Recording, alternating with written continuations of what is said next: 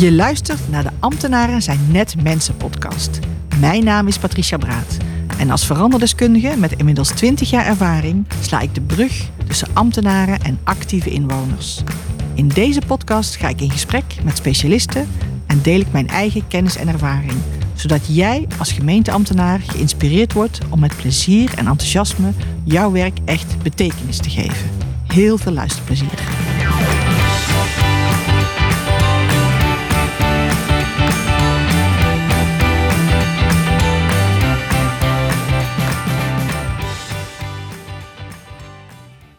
Welkom bij de 18e aflevering van de podcast Ambtenaren zijn net mensen. Dit kwartaal is het overkoepelende thema samenwerken. Vorige week had ik een prachtig interview met Lian de Boer, adviseur economische zaken van de gemeente Groningen en ambtenaar van het jaar 2020 in de Publiek Denken Top 100. Een van de onderwerpen waar we over spraken was hoe ze de samenwerking met ondernemers die gericht zijn op resultaat in balans bracht met een overheidssysteem wat vaak wat meer tijd nodig heeft om tot resultaat te komen. Lian gaf aan dat ze begint met een duidelijk doel. Waar gaat het daadwerkelijk over? En dan klein te beginnen en stapje voor stapje toe te werken naar het resultaat. Gaandeweg het proces neemt ze dan alle betrokkenen mee in de voortgang en leren ze gezamenlijk om het proces aan te scherpen. Dit zorgt er niet alleen voor dat ze zelf in staat is om de balans te zoeken in complexe organisatorische processen, maar ook dat ze de energie behoudt om door te gaan. Bovendien kan ze gedurende het proces resultaten en successen delen met alle betrokkenen. De vraag waar doen we het eigenlijk voor lijkt heel erg voor de hand te liggen als het gaat over samenwerken. Maar gek genoeg is dat meestal geen gegeven. Of er wordt geprobeerd om partijen bij elkaar te brengen op basis van een vaag begrip, wat wel aansprekend is, zoals het bevorderen van inclusie of het bestrijden van eenzaamheid, of er wordt een containerbegrip gekozen, zoals een werkgroep preventie of burgerparticipatie. Vervolgens schuiven er allerlei partijen aan die het gevoel hebben aanwezig te moeten zijn, maar die allemaal verschillende belangen en beelden hebben over het onderwerp. Terwijl de intentie om een rol te spelen vaak wel gericht is om samen van betekenis te zijn. Een gedeelde ambitie kan een bindmiddel zijn om een succesvolle samenwerking op te zetten. Het is alleen essentieel om met dezelfde beelden en definities te starten om verdere verwarring te voorkomen. Wat betekent het vraagstuk voor alle betrokken partijen? Welke oplossingen hebben we voor ogen? Welke kansen zien we? En op welke manier willen we samenwerken? In mijn ervaring wordt er in de meeste samenwerkingsverbanden weinig tot geen aandacht besteed aan dit proces om te komen tot een gedeelde ambitie.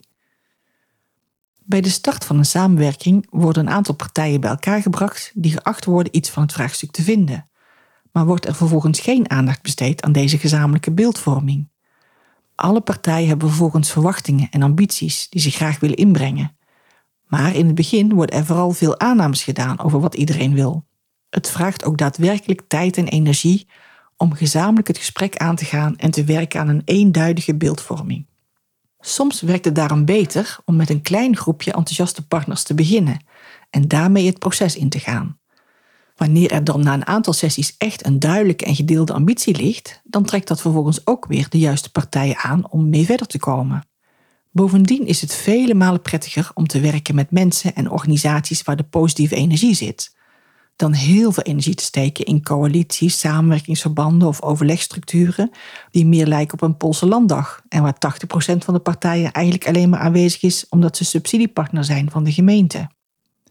Ik heb samenwerking altijd heel erg belangrijk gevonden. En ik moet eerlijk bekennen dat ik een groot gedeelte van mijn werkzame leven in de veronderstelling was dat het belangrijk was om zoveel mogelijk belangrijke stakeholders te betrekken in een samenwerkingsverband.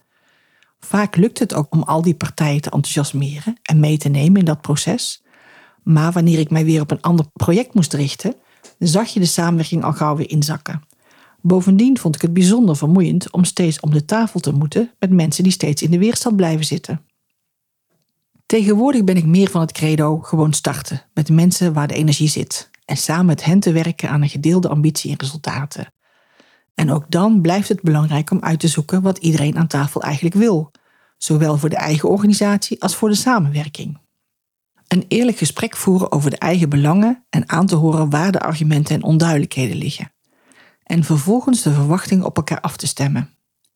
In sommige gevallen kan dat betekenen dat iemand tijdens dat proces afvalt, want samenwerken betekent meestal ook geven en nemen. Alle partijen moeten iets terug kunnen krijgen voor de energie die ze in de samenwerking stoppen. Maar als de eigen verwachting niet overeenkomt met de gedeelde ambitie, dan kan men beter een andere keuze maken. En het is ook goed om te bewaken dat er niet ineens een andere partij wordt toegevoegd tijdens dat beginproces, omdat dat ineens weer alles op losse schroeven kan zetten. Zoals die keer dat ik gevraagd was om een samenwerkingsverband rondom een burgerinitiatief op te zetten en we al twee mooie bijeenkomsten hadden gehad waarbij het enthousiasme na de eerste aarzeling volop aanwezig was. En toen bij de derde bijeenkomst was er een andere vrijwilligersorganisatie die had aangegeven ook graag aan te haken. Ze hadden de eerdere bijeenkomsten niet meegemaakt en tijdens de derde bijeenkomst bleek dat ze hele andere ideeën hadden over wat er moest gebeuren. En ze hadden enorm veel weerstand tegen datgene wat we al hadden opgebouwd. Heel frustrerend voor alle partijen en het leverde een enorme energielek bij iedereen op. Uiteindelijk is het gelukkig goed gekomen, maar het was ook heel leerzaam om dit mee te maken. Het kan heel nuttig zijn om een werkgroep of projectgroep op te richten als het gezamenlijke doel helder is. Maar het is dan ook heel belangrijk om te weten wat het mandaat is van de personen die aan tafel zitten.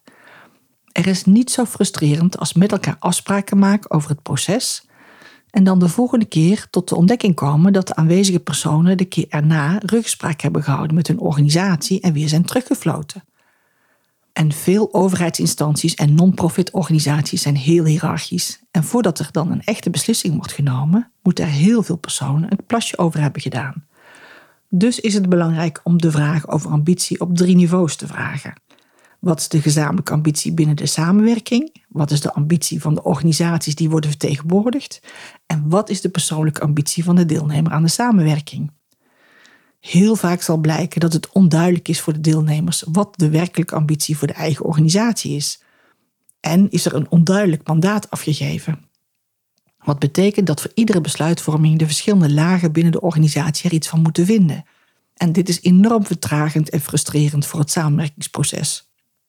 In sommige gevallen is het helemaal niet verkeerd om van tevoren duidelijk te zijn over wat er van de deelnemers wordt verwacht binnen het proces. En ervoor te zorgen dat er voldoende mandaat aan de tafel komt te zitten. Maar dat is helaas niet altijd mogelijk. Daarom is het soms ook gewoon verstandiger om het proces op te knippen in kleinere stappen, zoals Lian de Boer vorige week in de podcast ook al heeft aangegeven. En gewoon te starten. Want op het moment dat er bestuurders aan de tafel komen te zitten, gaat macht een hele grote rol spelen. Bestuurders zijn niet voor niets in die rol komen te zitten. Ze hebben per definitie iets met macht.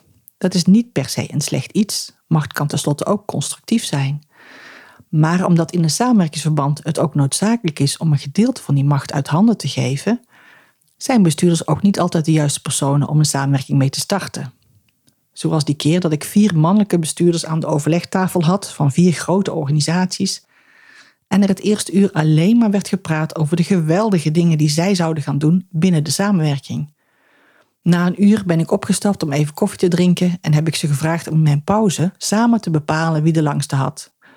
Zodat we het tweede uur een constructief gesprek over de samenwerking konden hebben. En dat werkte.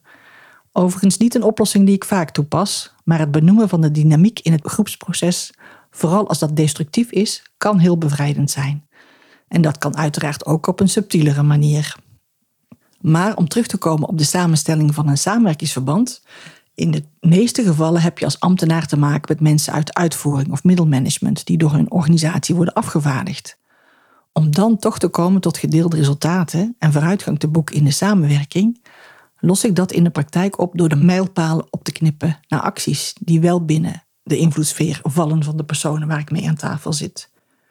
Een mooie oefening hiervoor is de 15% oplossingen van Liberating Structures.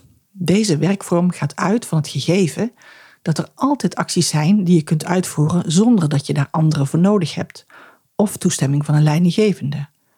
Wanneer er eerst een goed gesprek is gevoerd over de gedeelde ambitie en waar we de mogelijkheden en de kansen zien, dan vraag ik alle aanwezigen om minimaal drie acties op een post-it te schrijven die binnen de 15% oplossingen vallen. Dit mag een kleine actie zijn, maar het moet iets zijn wat de persoon aan tafel zelf kan uitvoeren voor de volgende vergadering. Daarna delen we de acties met elkaar en hangen we er een tijdslimiet aan vast. Dit levert ook altijd nog nieuwe ideeën op voor de rest van de groep. En in sommige gevallen kunnen zaken gecombineerd worden of bieden andere partners hulp aan om een actie voor elkaar te krijgen. De acties komen in een actieplan en we committeren ons allemaal om dit voor de volgende vergadering uit te voeren. Dit is echt een geweldige methodiek om momentum binnen een samenwerking te creëren en een vliegende start te maken, zonder te blijven hangen in discussies over structuur, macht en eigenaarschap. Ik wens jullie alle weer mooie samenwerkingen en bedankt voor het luisteren. Tot de volgende podcast. Dit was weer een aflevering van de podcast Ambtenaren zijn net mensen. Heel erg bedankt voor het luisteren. Je kunt je abonneren op de podcast via je favoriete podcast-app, zoals bijvoorbeeld Apple Podcast of Spotify. Was het een interessante aflevering voor je? Laat dan een review achter op iTunes of deel de podcast met een collega. Heb je vragen naar aanleiding van de podcast? Neem dan gerust contact met mij op. Tot de volgende podcastaflevering.